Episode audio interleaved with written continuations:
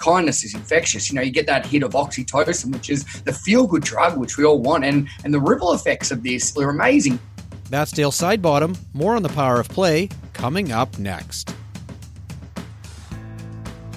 Welcome to Happily Ever Active, where we crack the consistency code with fitness tips on motivation, mindset, and much, much more. Now, here's your host, author of Feel Like It, and the guy with the silent O, Kelly Doell. Welcome, everyone. We're back at it with another interview edition of the show. But before we crack in, if you want to support Happily Ever Active, there's a new way to do it. You can now become a patron on Patreon, and your contribution can help me as I continue to upgrade the show. So give that a thought as we crack into today's episode. That link is in the show notes. In the meantime, give me a follow on Instagram at kelly.doell, that's D O E L L, or on Facebook, just search Happily Ever Active in the search bar. Now, I have to say, life has been a lot of fun in our house since I interviewed my guest today. We chatted, I'd say about six, seven weeks ago, and afterwards, he thoughtfully sent me a gift. Originating in Australia, the package had a ways to travel, but I was pretty happy when it arrived. I have in front of me one of my guest's special creations, and they're called mission cards. There are 40 in the deck, and each give a specific task to perform.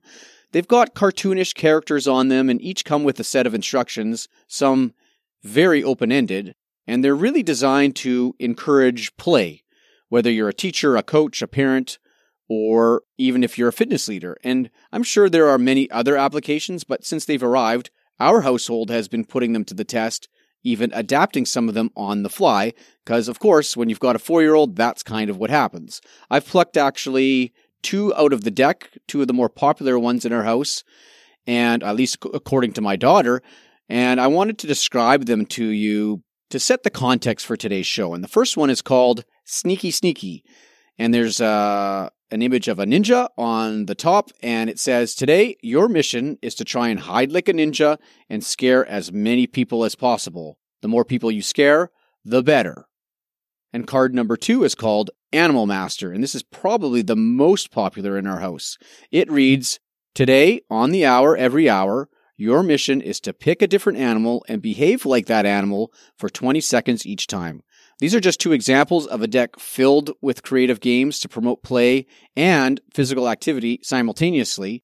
And some of the other mission names are called things like Balloon Tapper, where you see how long you can keep a balloon in the air, or uh, another one's called Dance Floor, where you create your own dance from scratch. So these are all simple, doable tasks tucked in a tidy little sack, and they're right at your fingertips, and typically they don't involve many materials or very much equipment at all. And I just love them. And for transparency, I have no affiliation with this product whatsoever, and this is not a paid ad or anything like that. I'm just a fan of my guests' work, and so is my family.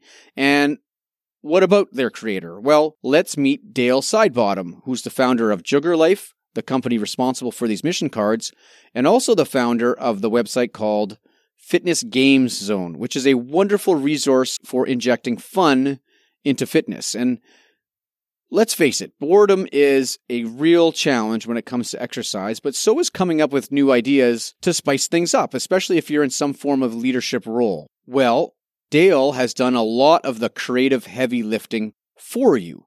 And I was introduced to Dale through a mutual friend. And after appearing on his popular podcast called Energetic Education, I immediately knew we needed to swap places. So today, let's talk about the power of play in active living with Dale Sidebottom.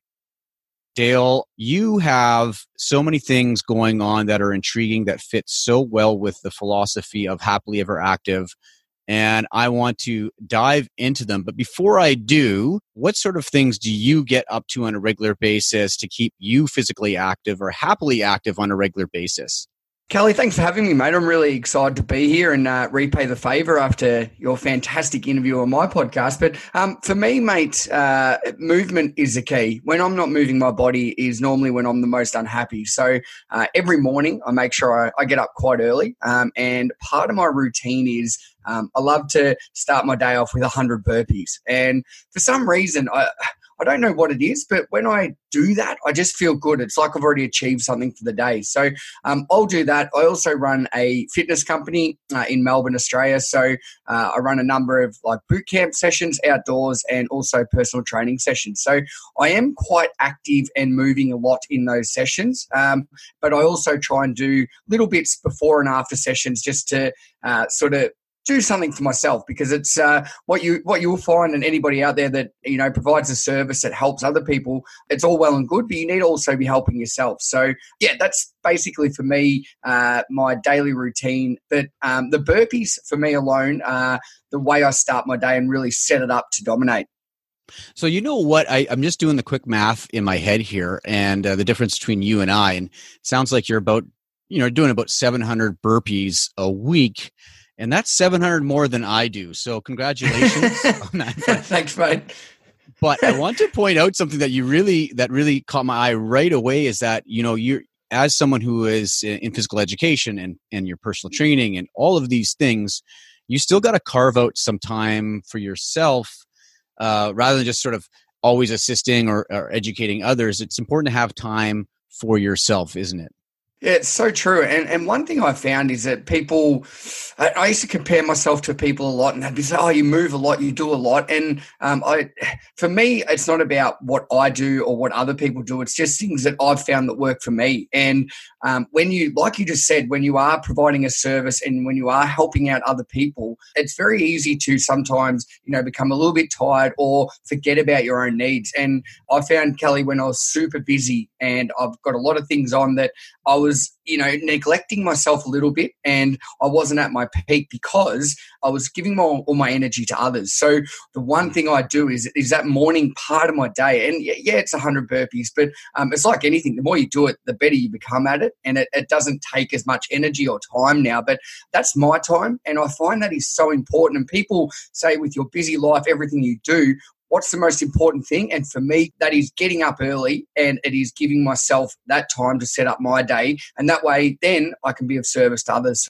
It sounds a lot like that analogy of uh, put the put the mask on yourself before putting it on others. You know that, that there's a lot of uh, merit to that. Now, right away, I know the listeners can tell that Dale brings the energy. He's a part of. Uh, he, he he's got his like he mentioned the podcast that I guested on a while back called the Energetic Education Podcast, and you can right away get that vibe from from you. But what I'm really curious about too is here you are. You you've got your hands in a lot of pies, and we'll talk about that.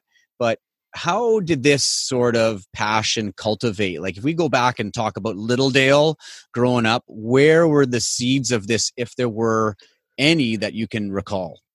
Yeah, I suppose growing up, I grew up in uh, country Victoria in Australia, and it was just all about outdoors, outside all the time, playing sport all year round. I tried a number of different sports, and I suppose one of the big things I talk about a lot is that we pigeonhole kids these days to focus on one sport and be really good at it. And I think mm. I was very fortunate, Kelly, that I got to try a number of different sports. And, you know, that was my upbringing that growing up in the country, um, not in a big city, that life sort of revolved around sports and sporting clubs. And um, I'm very grateful for that upbringing. And um, after finish high school, I, I, went and studied for four years to become a, a physical education teacher, which I absolutely loved.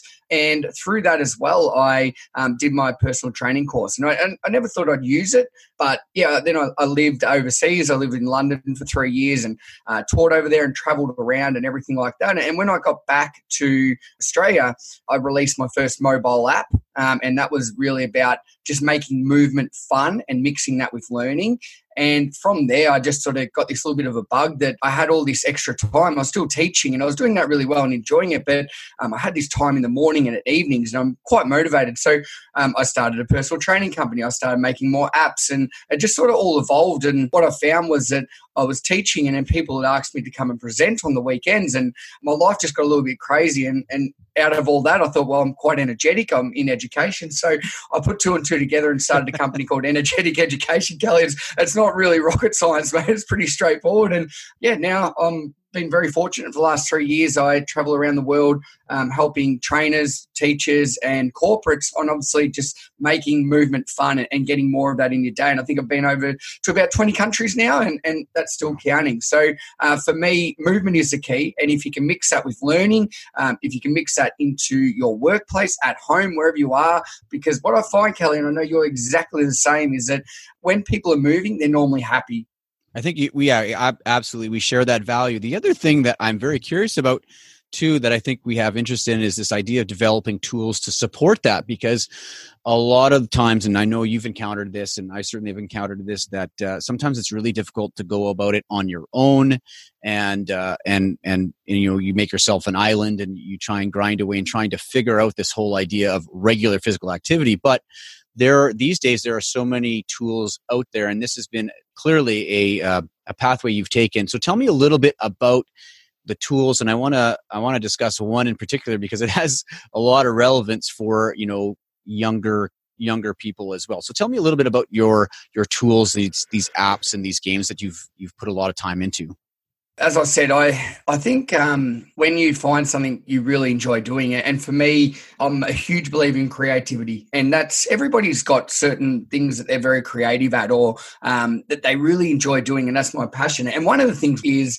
I've always really enjoyed creating games, and that doesn't matter if it's in the classroom, if it's for a sports session, if it's for a fitness session, for anything like that. I want to make it into a game because for me growing up at school, I can't really remember sitting down and enjoying a lesson. But what I do remember are a hmm. certain couple of teachers that turned everything into a game. They made it fun. And when you're playing, you're in flow. You're not thinking about anything else. You're having so much fun and you're learning. So for me, I'm like, I, I want to create more of these. And I got a little bit of addicted to it. And as I said, I created one app and then I thought, well, this is pretty cool. So I created another 30. Um, from there, I had all these games coming. I'm like, well, that's sort of when like Netflix and Stan come in. I'm like, wow, this is really cool. You know, you can go on there. You don't have to leave the house. You can search for a movie. It is so easy. And they're in categories and everything like that. So I started recording and putting all my games into PDFs. And then I realized I had over three, 400 of these, and, and, a lot of them were just sort of movement games and fitness games. And then I had educational games, and I had like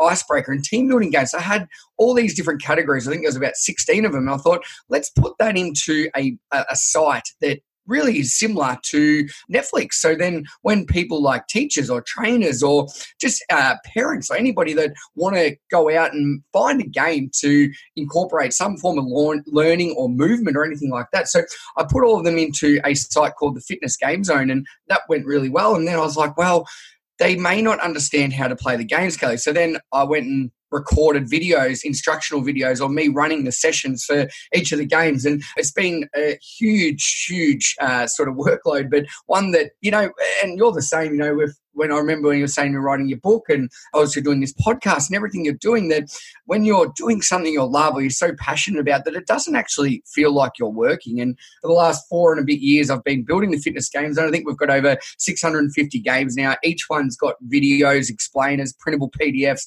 you name it. It's, yeah, it's become a real sort of passion of mine. And what I've done is all the games and activities I created for those apps, the 30 uh, over the years, I've now put all of them in there as well. So really, it's your one stop shop for learning, movement, and fun.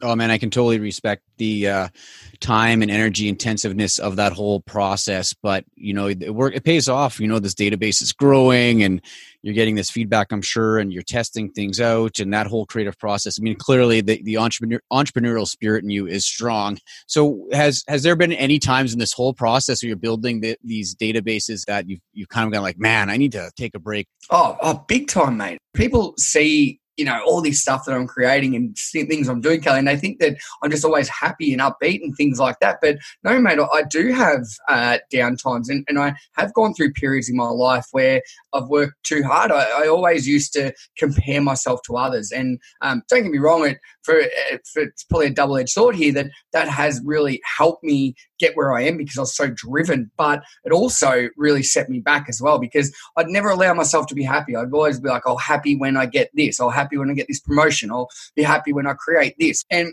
I never allowed myself to sort of celebrate those wins. I'd always be moving on to the next thing. So yes, for you know those four years while I've been doing this, it's been a huge roller coaster. I'd go up and down, but the one thing that I uh, has been a savior for me is like we just and it always comes back to exactly what you mentioned at the start and like this podcast is happily ever active. If I don't do my morning routine then I'm sort of chasing my tail for the rest of the day. And what I find is that those are the days that I do get stressed or I, you know, I start doubting myself or I start those demons in my head start coming out again. Go, Dale, what are you doing? People aren't going to enjoy this. They're not going to be want to part of your memberships. Like they, they don't like your games. You should go back to teaching. You should, and all these things go around and round and round. So I believe that everybody needs some form of morning routine to set up their day that is their time only, nobody else. And if you don't have time in the morning, get up earlier. You know, don't don't sit around at night. Go to bed earlier and get that time into you. Because for me, Kelly, if I don't do that in the morning,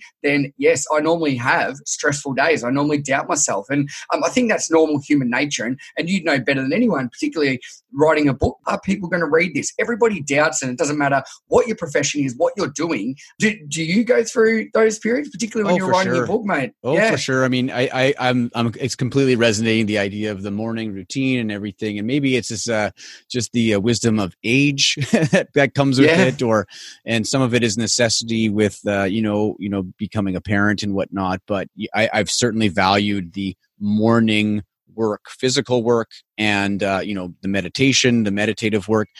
First thing, starting the day off uh, with that in your pocket, putting it in your pocket. And uh, you know, here in Ottawa, there's a lot of free community fitness, which I talk a lot about in the show. And they're, they, you know, some of them are really early. Some of these uh, these groups uh, start off really early, and it's just been a refreshing part of of, uh, of the weekly routine to have these things to go to. And and yeah, I can I can completely relate to that and how that morning setting, you know, the morning win is so important. And you know, as a younger guy, you know, early twenties, I don't think I would have. Uh, uh, you know, I wouldn't have, I would, oh, I don't think, I mean, I certainly did not respect the mornings in that way. And I was just, you know, clawing for extra sleep, extra sleep. But now I think it's a little bit different given, you know, life circumstances, but also what you want to accomplish in your day and how you want to accomplish it and being fresh and uh, feeling fresh and feeling healthy mentally and physically, you know? Yeah, so so, so true, and I I think it's um I, I get a question asked a lot, Kelly, that um, what's something you wish you could have I've been better at. And and my big thing is listening. And I think it comes back to, like you just said, treasuring the mornings. I think it's something that you can only get better at with age. It's not something that you well, I'm sure some people out there, a small minority, you know, get up early as like in in their teenage years, in their 20s, and they dominate every day, and they might be extremely motivated. But for me, I was exactly the same as you, mate. That that my alarm would go off, and I'd snooze, I'd snooze, I'd snooze, and it, it sort of comes back to listening as well. That with time, I think you realize the importance of these skills that you may not have when you're younger. So, yeah, for me, like you just said, mate, that life gets chaotic. So that's why that morning is crucial. I have to add, though, for the listeners who've heard, is I do have three alarm clocks in this. Actually, I probably have four. I've got one on my phone. I've got I've got two canines and a four year old. So, I mean, the chances of me ever clawing for extra sleep are really slim these days. At least successfully doing that. So, I have to put that caveat in there. That, but it certainly has, you know, all of these things uh, in consideration. I, I I certainly respect that message of getting thing doing something for you early right when you get up to set the tone for your day because it helps you be a better person, professional, whatever it is that you value. It helps you be better and feel better. And feeling better is a, is a key cog in that. And I have, I, I, one of the things too, when I'm, I'm going through your work, I've been following you on Twitter, on Instagram, and I'll link to Dale's um, coordinates in the, in the show notes. One of the, the themes, the messages that keeps coming up is like happiness, play. And so why is it, why are you pushing this to the forefront of what you do? Oh, it was about four years ago now, maybe four and a half years ago, that I was 30 years old. I was divorced, had nowhere to live, and I really like when like it was a pretty rough period in my life, and I really looked at all these different things I was doing and things that I thought would make me happy, and they weren't. You know, like items, possessions, uh, and like I said, I'd be happy when I buy these things, I do these things, and I wasn't a good person, Kelly. I wasn't the person I wanted to be. So I slowly started piecing puzzle bits to get my life back on track. And one of the things I found every day, I needed to play. I needed to have some form of playing, and when I started mixing that with a, a, a, movement activity game, so some form of like a fitness game, um, I was ticking off two things. So I was playing, I was connecting with others, and I was also moving my body. Um, and then from there, I started practicing gratitude. And then the last key to that puzzle was I started doing some form of kindness every day. And that's where the, the latest sort of project I've,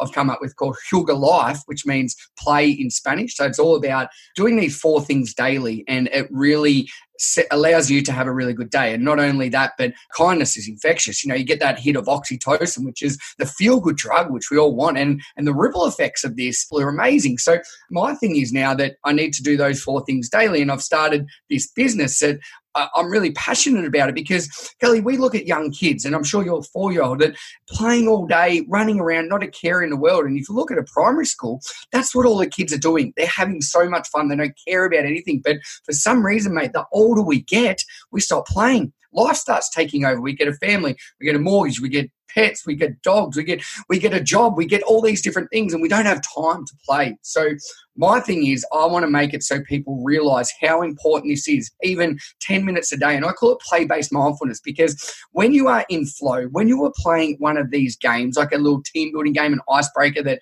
you could play anywhere, you are not thinking about anything. You are so present, it's not funny. And, and for me, that was a catalyst that turned everything around for me. And, and I'm such a better person now. I listen, it's not all about me. Um, and my thing is now, I want to make other people happy. Um, I'm trying to get that message out there. I'm trying to make other people not see it, but just feel it because when you feel something, you're going to want to do more of it well done documenting that whole process from you know some time of struggle to what you value.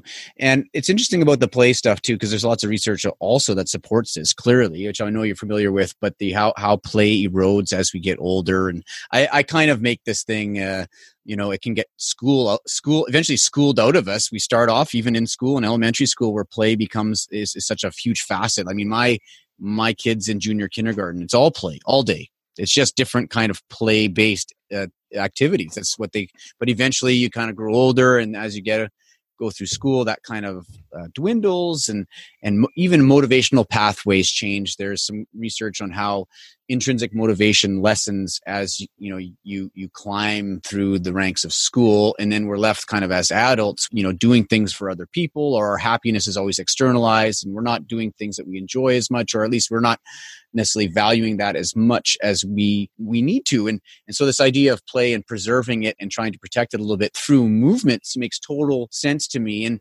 one of the things in your work you've got daily mission cards.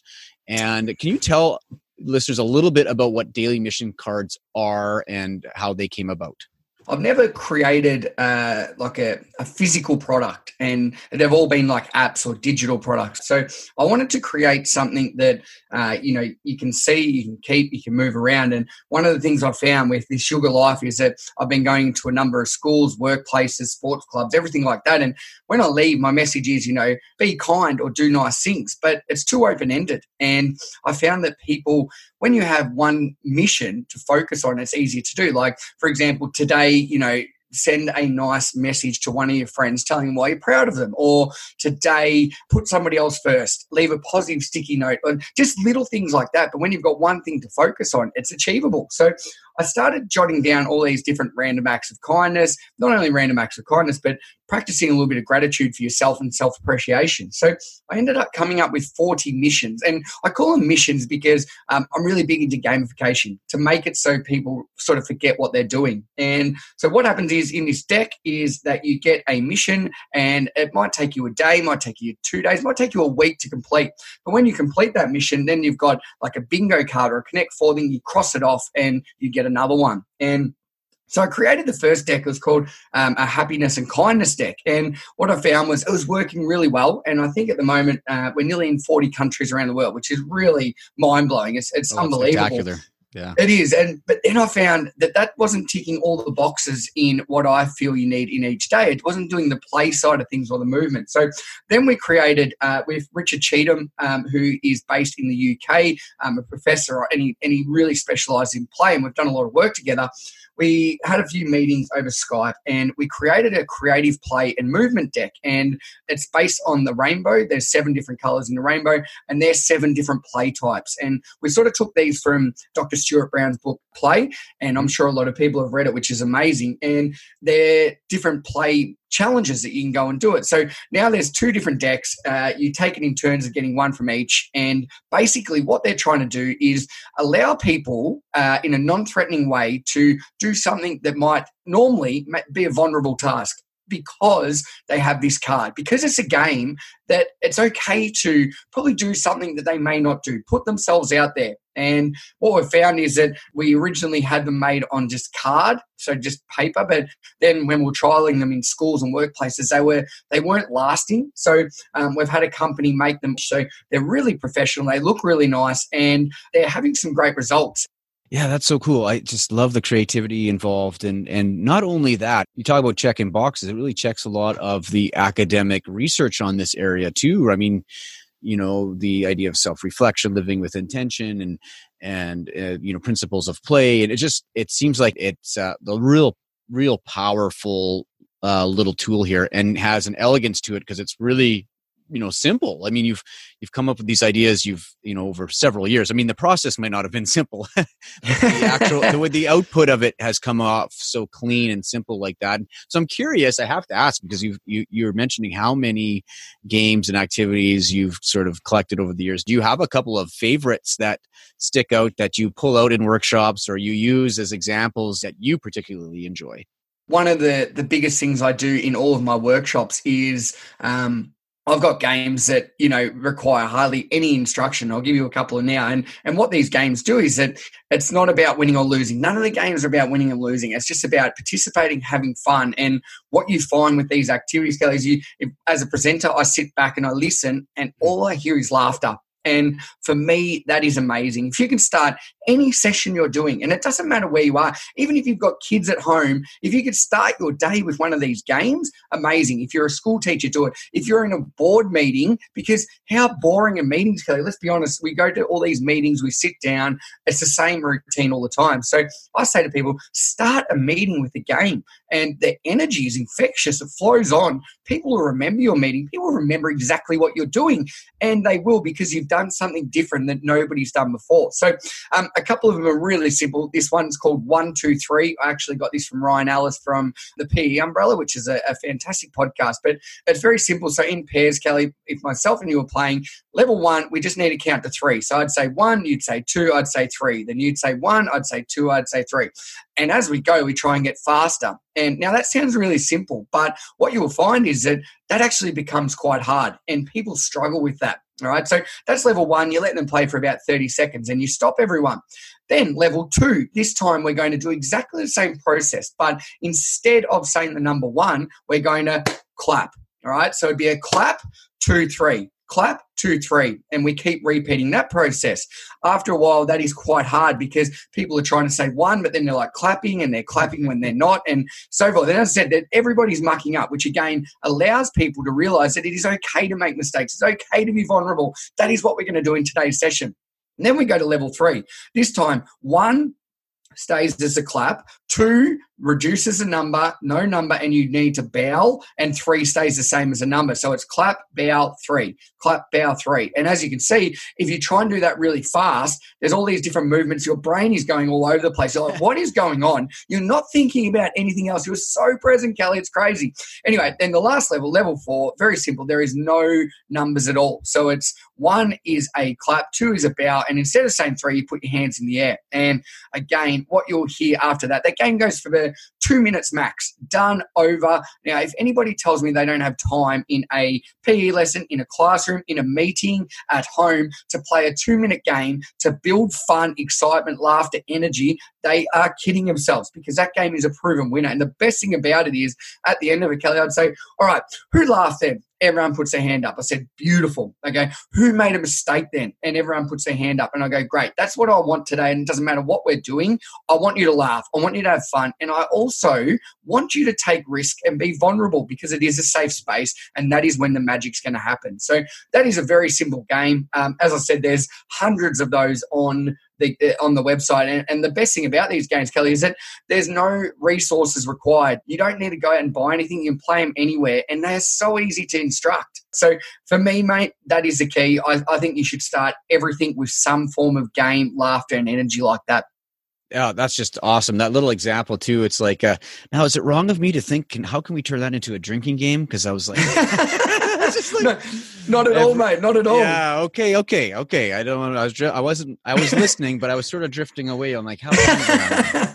um, but even in the context of you know uh, leading a, a workout or running a, any time where you have a group of people together and you're trying to create a, a positive transition into the work and for you it's it's clearly the the the workshop itself is probably play based and has that focus but even just to transition from what what you've been doing what you've been worrying on worrying about potentially to this this new thing that transition clearly would be a positive happy one by doing the you know that simple game the, the one just the one that you just described and i know there's many more and there's one word that you came that came about in you describing that is the idea of taking risks and the idea of uh, even uh, risk in play. So I know, and I know we talk a lot about it here in North America. It's starting to become a big part, or starting, it's been a big part of the discourse for a while now, is the idea of how risk has been sucked out of almost uh, uh daily life for kids. Uh, the idea of helicopter parenting, bubble wrapping your kids, all these types of things. So tell me a little bit about that element in what you have observed and and your expertise about including risky play and what does that kind of look like in some of the games that you've got in this huge database and some of these uh, apps and and for example these daily mission cards yeah, and, and like you just said, uh, I don't think it's just kids that you know we, have sort of slapped the risk taking out of them. I, I think adults as well. And oh, um, one of the, yeah. the biggest things I do, Kelly, is when I roll in to do a workshop or a seminar or a keynote or whatever I'm doing. That um, and it's the same as a classroom. That they're always set up the same. There's always chairs in lines. There's always desks. They're always sitting facing the front. And the first thing I get everyone to do is I say, right, that chair you're on, can you please pick it up? And put it to the side of the room? Can you move the desk? I don't want anything here. I want a clear slate. And for me, even doing that, mate, you should see teachers' faces. See, um, or in a workplace or wherever I am, they they straight away don't know what to do because that's their safety blanket, and it's exactly like our kids. That is why playing games is so crucial because it allows us to get creative, it allows us to communicate, it allows us to socialize, and it allows us to problem solve that we probably don't do as much now because our lives are so structured. You look at you look at young kids these days, they they go to school, they every hour, every minute of their day is structured. And then after school, they've got all these clubs, they've got all these different engagements. And if you can start with kids, they really need it, but so do adults as well. And you need to play every day because that allows you to reconnect with that creative problem solving. And as you just said take risks. And i don't know what uh, like i'm not in physical education. I, i've never been a physical education teacher. I've obviously taken uh, pe in high school years ago and whatnot. And i don't know what it's been kind of like over the years with how uh, risk is is uh, been managed and and whatnot. But I mean, having a, a, kid, and I talk to people about this. Sometimes I feel like I've got this uh, this little answer key to a lot of things that we're missing out on as adults, and part of that is the the risky play of you know we have a playground in the courtyard near our home and.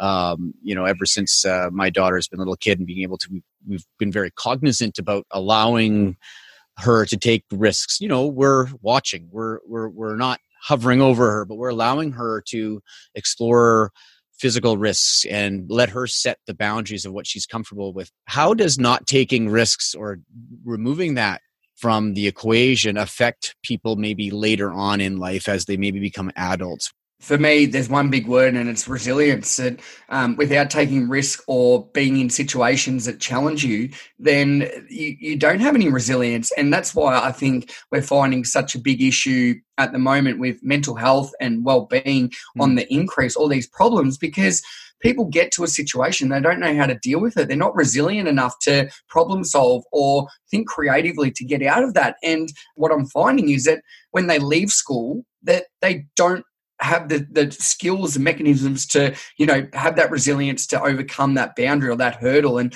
um, that's the power of risk. You know, if we if we don't allow people to have it, when when the situation becomes really hard, Kelly, then they're not going to know how to deal with it. They're going to break down, and we're going to have these issues. So it's crucial that we allow people to problem solve. That we allow our kids, particularly your young girl, that you know, if she's going to climb on a monkey bar and fall off and break her arm, then um, I hope that doesn't happen. Touch wood, but you know what I mean. Like she's not going to do it again because she's learned from it. And it's like kids, if we don't allow them to, you know, fail, make mistakes, then they're going to grow up and they're not going to be resilient. They're not going to be able to handle these issues in the future and there's so much as you say there's so much so much of uh, so many learning opportunities for a young one and, and adults too but for a young one particularly about that threshold right of of uh, unsafe versus safe. And you can tell a kid you know for example we uh, you know with with uh, my daughter here we involve her in the kitchen and and we let her play with play i say we let her use and it's under supervision sharp things hot things. And you know at one point uh, she was flipping pan- pancakes in the pan. This is about a year ago and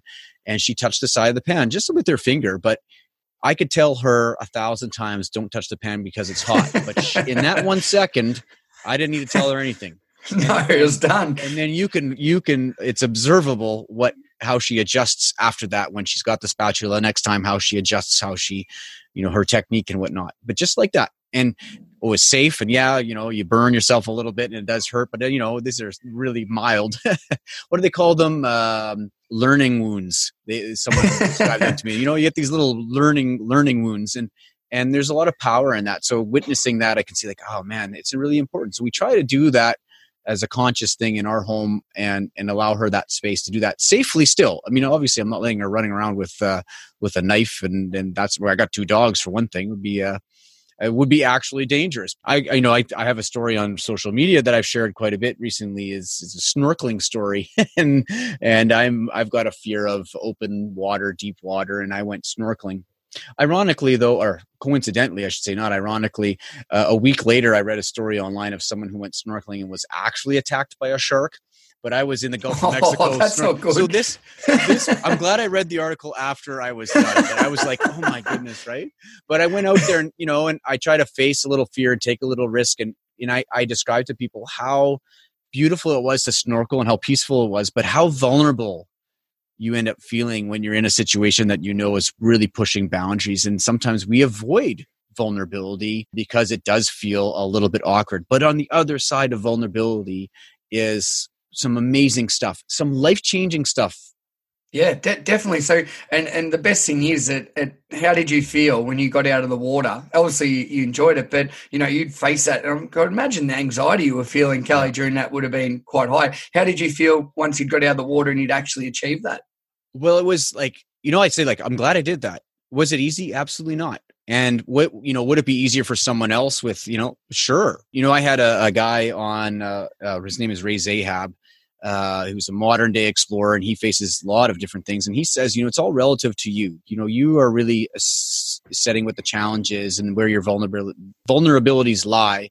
And it's up to you how you want to explore those. And but it's all relative to you. And so coming out of that i was like you know jumping in on your own there that was uh was challenging. When i got out i was like man, I was like, it was beautiful to snorkel to see the things that I really wanted to see because I love wildlife, I love nature, I love that. And I said, like, I'm glad I did that. Was it hard? Absolutely. Will I do it again? I think so, but I'm going to have a shark spotter for sure. now that I've read this, and of That's... course, the guy, the guide who took us out.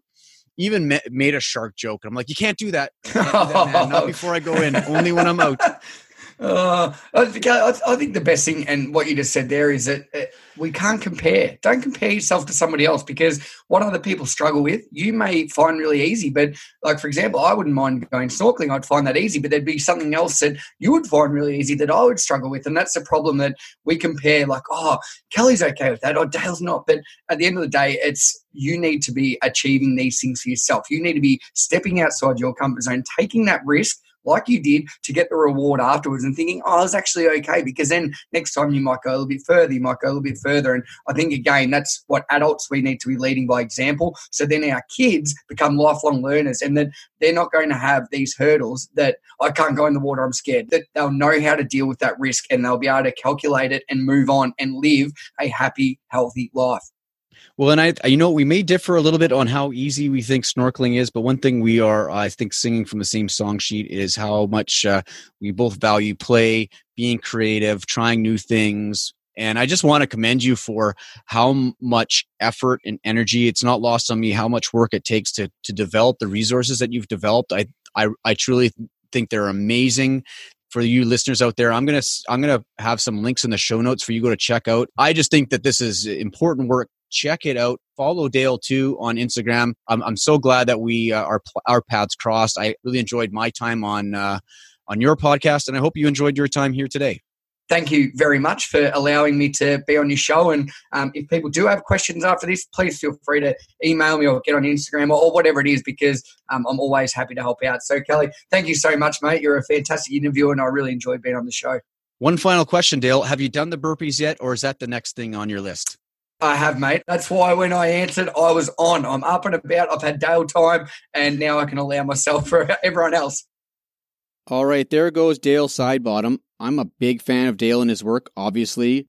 Go check out his website, Fitness Game Zone. I've linked to that in the show notes, along with the daily mission cards that I mentioned. I admired the tenacity with which he's pushing the power of play in his work and creating all these simple tools to aid its inclusion in a variety of settings it definitely gets some of the creative juices flowing, and it has so in my home for sure. Well, that's all for this episode. I'll be back next Friday, as usual, with another episode on the mental side of active living. I wish you a week ahead of motivating movement, and until next time, here's to living happily ever active. This episode of Happily Ever Active has ended, but be sure to subscribe for more content on the mental side of fitness. Oh, and don't forget to rate and review the show. See you next time.